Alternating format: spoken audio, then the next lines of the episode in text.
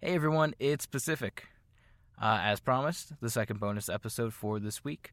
Um, I think we're going to have a few weeks off and then we'll come back with an all new season and it'll be uninterrupted weekly new episodes. Um, if you're interested in checking that out, make sure you find us on Facebook, Instagram, Twitter, and Tumblr. Uh, you can also find us on Patreon at SCP underscore POD.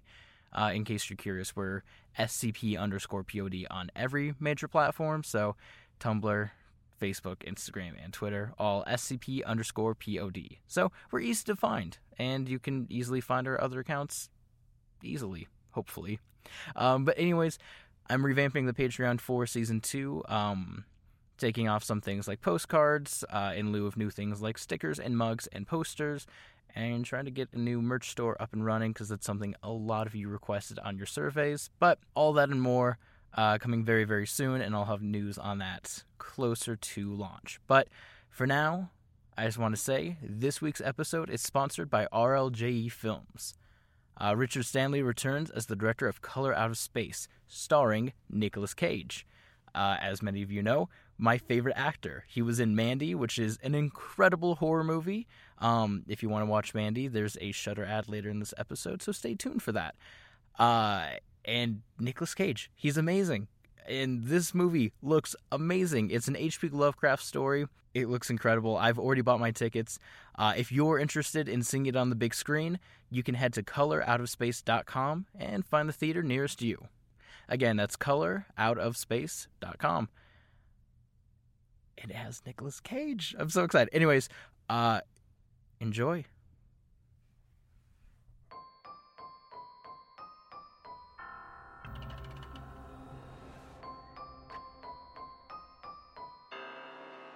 Warning the Foundation database is classified.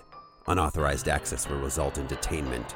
Within this archive, you'll find the procedures, descriptions, and accounts of the most notorious anomalies we've encountered to date.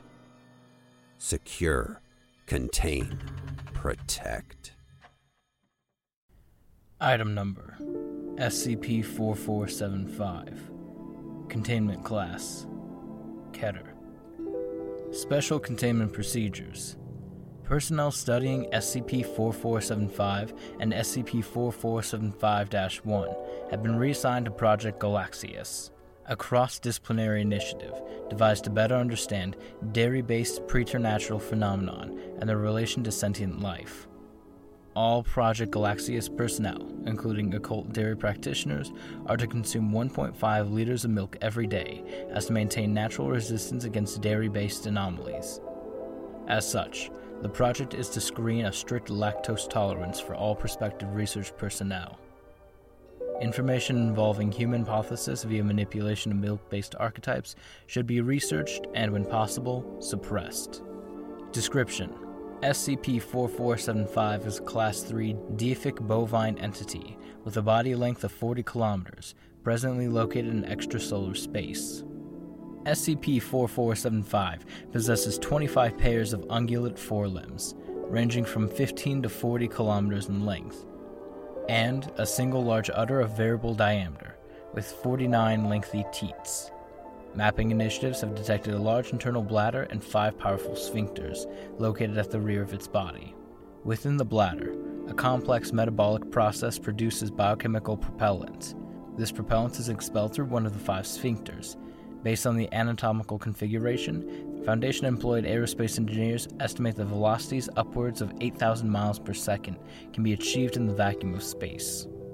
Collected Thaumic Gateway and telemetry data have determined that SCP 4475 is presently located at a distance of 1,344 light years, give or take 20 light years, from Earth.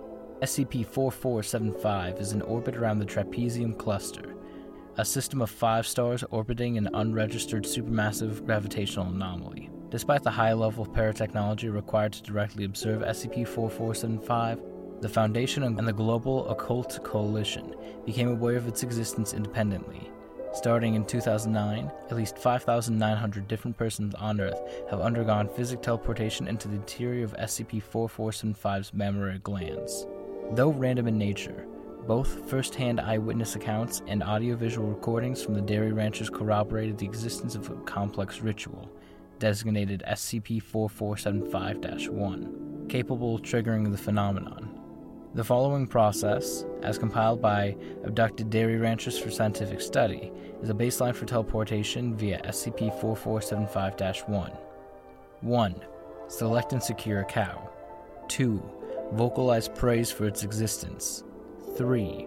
Approach the selected cow at a 55 degree angle in the direction of its posterior. 4. Lubricate its two rear quarters, preferably with udder cream. 5. Pull on each teat five times. Following this ritual, immediate disappearance and reemergence inside SCP 4475's udder has occurred in all cases.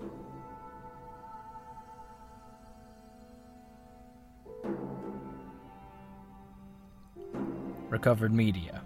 Video log. Date December 21st, 2009. Recovery note. The following is the earliest known recording instance of spontaneous teleportation into SCP 4475. Timothy Wickman, person of interest 4475 01, recorded the following on his camcorder and was later discovered incoherent in the middle of a Wisconsin USA intersection. Witnesses describe him appearing in the middle of the road and regurgitating a large, pink red biological mass. The only information the tactical response team gleaned from the Wickman was the strong desire to return to the womb. Archivist note All building architecture inside of SCP 4475 appears to be hewn and bone cartilage tissue.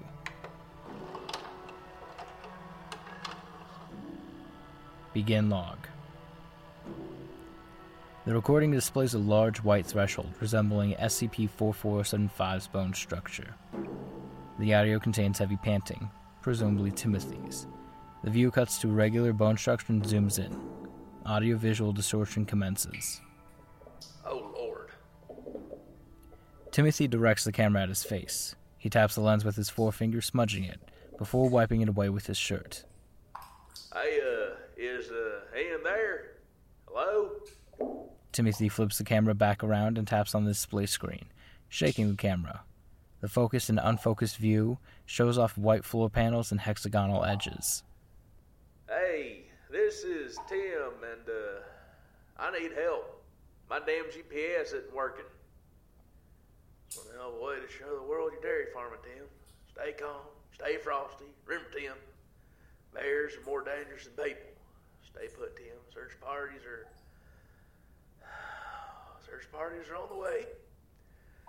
That's third rule of scout safety. Here, the forest, ranch, everywhere. Where is everyone? Hello? You know, I'd do anything for a bottle of water. The camera rests on a flat surface. There's a low rhythmic humming and a distant trickle. Scraping sounds approach the camera. Why am I so thirsty? Timothy picks up the camera and pans down. All wet. Soft mulching accompanies Timothy's step. The view moves through a large entrance into a tall white edifice with intricate designs and carven surfaces. Timothy approaches a threshold, wider than the last. Other entrance? What is this place? Timothy enters into a small white courtyard with similar intricate carvings. Various bovine head and udder statues line the interior walls. Timothy stops in front of a mural adorning the far courtyard wall. Text inscription, identified as Indus script with large font and Sanskrit in small font, are paired with different pictures. The murals depict 25 entities in a 5x5 formation. Each entity is a nude humanoid, with iridescent full body tattoos and a malformed serpentine necks. The view blurs, then resolves, now focusing on a featureless placid green face with five intersecting lines on the forehead. What? Timothy moves to the next wall to the right and stops again. The wall depicts thick black smoke and thaumaturgical runes. The wall depicts the same group. This time, they migrate into a dark tunnel. Each entity holds baskets on its head, while smaller serpentine headed children hug their hips. A single long umbilical cord wraps around each humanoid's shoulder and the body, terminating inside of the cave.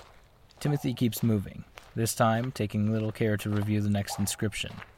The camera continues to depict the same group and sequential line of images, but with increasing body mutations and rendering distortions. A bony placard reads, Only skins and never bone, in Itis script and Sanskrit. Rushing liquid dominates the audio. Timothy bolts down a dark tunnel.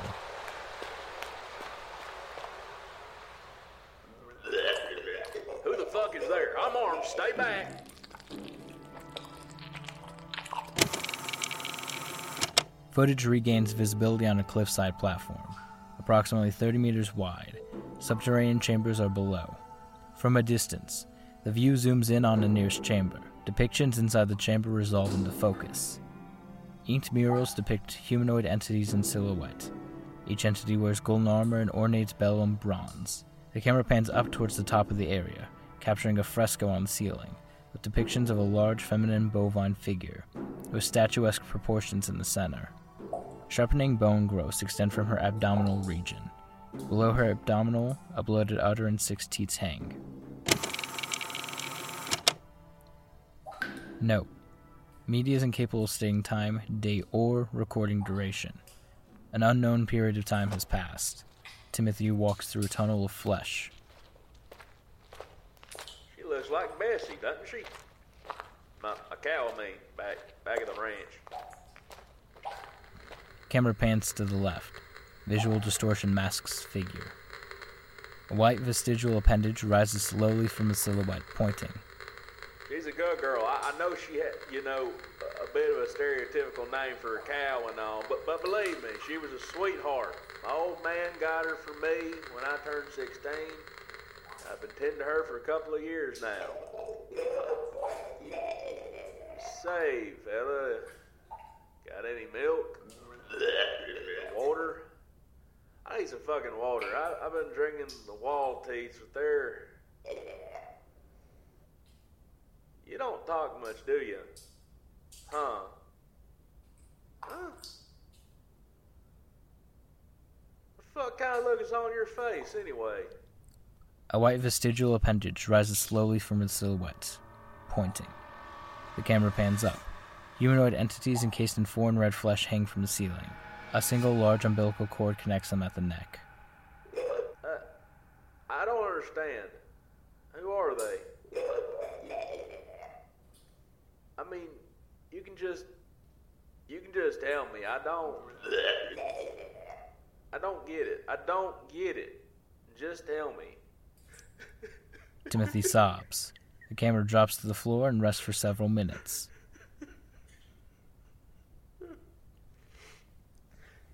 Wait, what? Timothy picks the camera up. The silhouetted figure is visible at the view's right edge. I I can't understand you now. No, I I can understand you now. So uh, hold on. What, what do you mean? T- two groups. T- two groups of what? So they, the religious groups, huh? And they're Christians.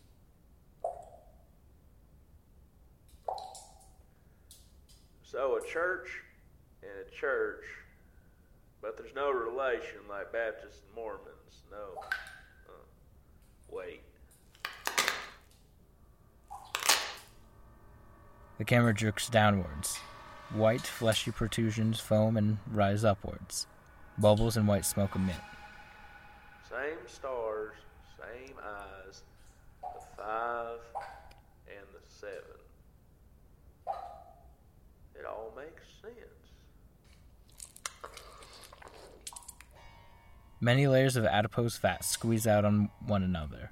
Grease splatters and oil slicks onto the camera lens. The camera falls to the ground, pointing up at Timothy. He makes no attempt to retrieve it. I'm thirsty. Tell me more. I must go back to the beginning. Dark purple mounds of flesh, resembling coracle polyps, slowly consume Timothy's body. The ceiling swirls towards a single point and widens into an agape sphincter. It prolapses and slowly ingests Timothy, who exhibits no distress. What's that thing above the center of the ruins? Them them murals. As below, so above. Mother awaits endless space. a restless peace in the light. And in the dome, what are those? Star maps? The location of Father Orion. From his sword, a cleansing fire to carry Mother and her chosen children to the next world. At the beginning of our time, Mother Bovine quenched her children's thirst. Beware the mother that gives, beware the children that take. Hathor gave and gave until her heat decayed. Great starless darkness left in the womb. The fifth are Hayoth. The fifth of Hayoth. The fifth.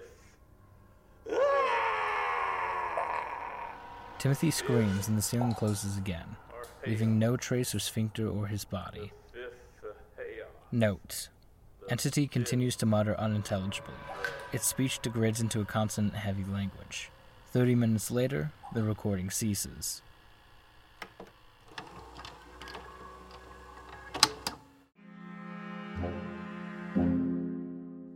Hey everyone, I just wanted to take a quick moment to tell you about this week's sponsor, Shudder. You can stream great thrillers, horror, and supernatural movies and shows for just $5.99 a month. Shudder has the largest, fastest growing human curated selection of thrilling and dangerous entertainment. Think of it as a Netflix for horror. Right now, Shudder features Rotten Tomatoes' Best Movie, One Cut of the Dead, and Best Horror Movie of 2019, Tigers Are Not Afraid. Plus, you'll have unlimited access to stream ad free on all your favorite devices, whether that's your iPhone, iPad, Apple TV, Xbox One, Amazon Fire TV, Google Chromecast, Roku, or Android devices. Shudder has you covered. Shudder has a unique collection of exclusive and original films and series, horror classics, and blockbusters, including the hit Creepshow TV series produced by Greg Nicotero of The Walking Dead. Fans of the show may know that I'm in love with Shudder. It is my go to streaming service if I'm having a night in or hosting a horror watchathon. My personal favorite movie of 2019, Mandy, starring Nicolas Cage, is on Shudder. Also, One Cut of the Dead is equally incredible and a must watch. And, most importantly, the incredible Creepshow TV series. I grew up with old 80s horror movies, and Creepshow has always been one of my favorites. The new TV show blends cheesy B horror and comic books with modern concept and crisp new visuals, and I am so, so excited for season two. Uh, I've already watched the first season a few times over, and I think you should too. And you can get started streaming the best horror, thriller, and supernatural content. Shudder's expertly curated collection includes titles like Tigers Are Not Afraid, One Cut of the Dead, Revenge, and, like I said, the acclaimed Creepshow TV series. Plus, their new exclusive series, The Deadlands, is streaming now. I want to take a moment to tell you a little bit more about this show, because it sounds amazing, and I just watched the first episode, and it is amazing. So, The Deadlands features a slain Maori warrior, Wakunuku Rao, who's sent back to the world of the living to redeem his sins. But the world Waka returns to is ravaged by a breach between that of the living and the dead. And you can follow Waka and his companion Mehe as they work to close the rift and restore balance. I'm especially excited about this show because it was produced with special focus on the heritage of the indigenous Maori tribe of New Zealand. Sounds pretty good, right? Well, you can catch new episodes streaming every Thursday. And like I said, the first episode's out now, so watch it. To try Shudder free for 30 days, go to shudder.com and use promo code SCP. That's Shudder, S H U D D E R.com, and use promo code SCP.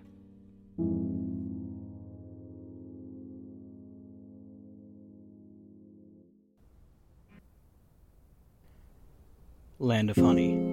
Letters sent by one Patrick O'Sullivan. February 27th, 1915. Dear Mother, I am writing to you from a cellar on 155th Street. It borders two places one named Harlem, and another named Washington Heights.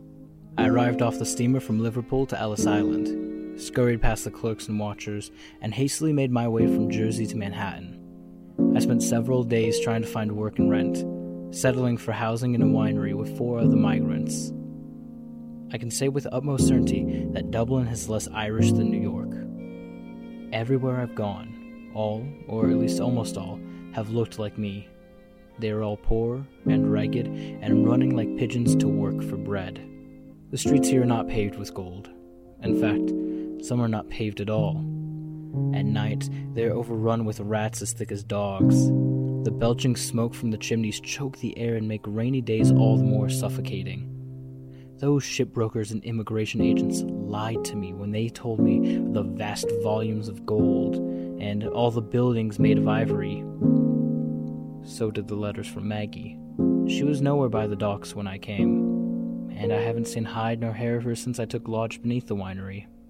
Please, do not send father or uncle here, and do not come here yourself, not before I have found work with a decent wage.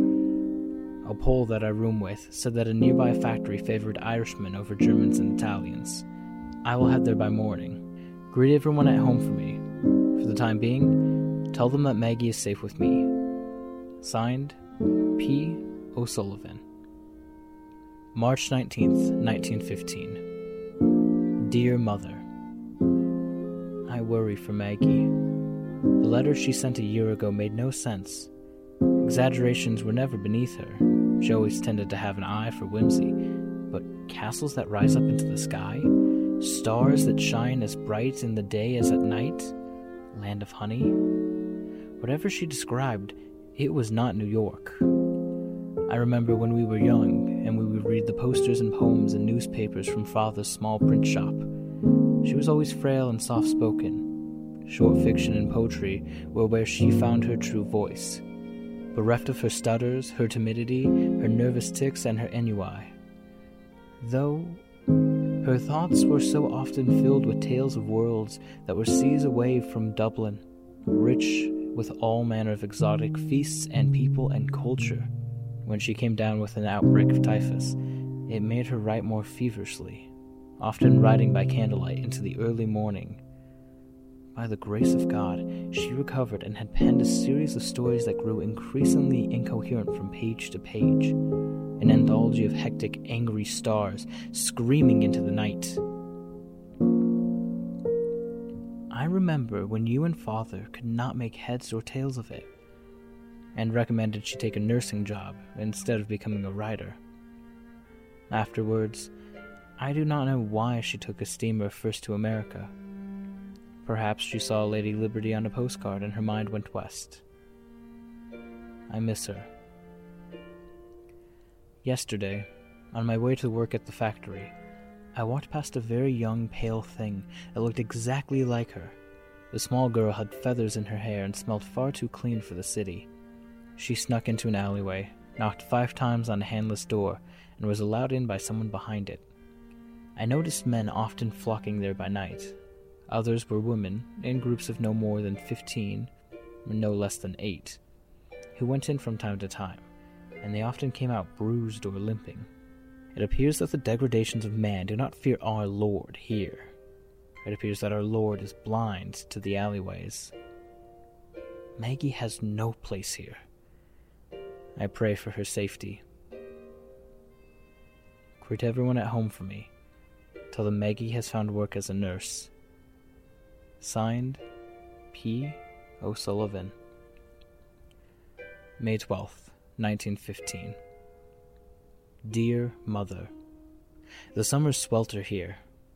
I regret to inform you that I, your son, Patrick O'Sullivan, lack the funds to purchase tickets for all of you. I regret to inform you that I have little time to pursue the whereabouts of your daughter, my sister, Maggie, it is a man's duty to provide, and it is this duty that I feel I have failed in. I have worked long and hard for meager wages. The foreman keeps us busy from dawn till dusk with little more than $2 per wrought iron sheet. The large Bessemer converters that help process raw ore often cause accidents among the unfocused laborers that neither you nor father will have to see a man's arm melt from mishandled leakage. It is enough to make a man believe in the murmurs of anarchists and the whispers of communists, both of whom demand unionization. At work, I will always take the machines by the window sill. The windows are fixed with black iron bars on the exterior, further obfuscated by red brick wall. Between the crevices of two buildings, I see the alleyway, the one I had mentioned previously, as if the Lord confronts me and the devil goads me. I can view them as they come out, faceless and blurry, further obfuscated by the old window. They wear street workers' outfits. I shall not speak on the details of such, but some possess these queer feathered wings strapped to their backs. Maybe just the heat or the sweat from my brow. Perhaps I may be seeing things, but some seem to drift ever so steadily above the concrete floor. All appear as Maggie does. Perhaps this is divine providence, a sign, or perhaps these images are simply fueled by my regret and frustration.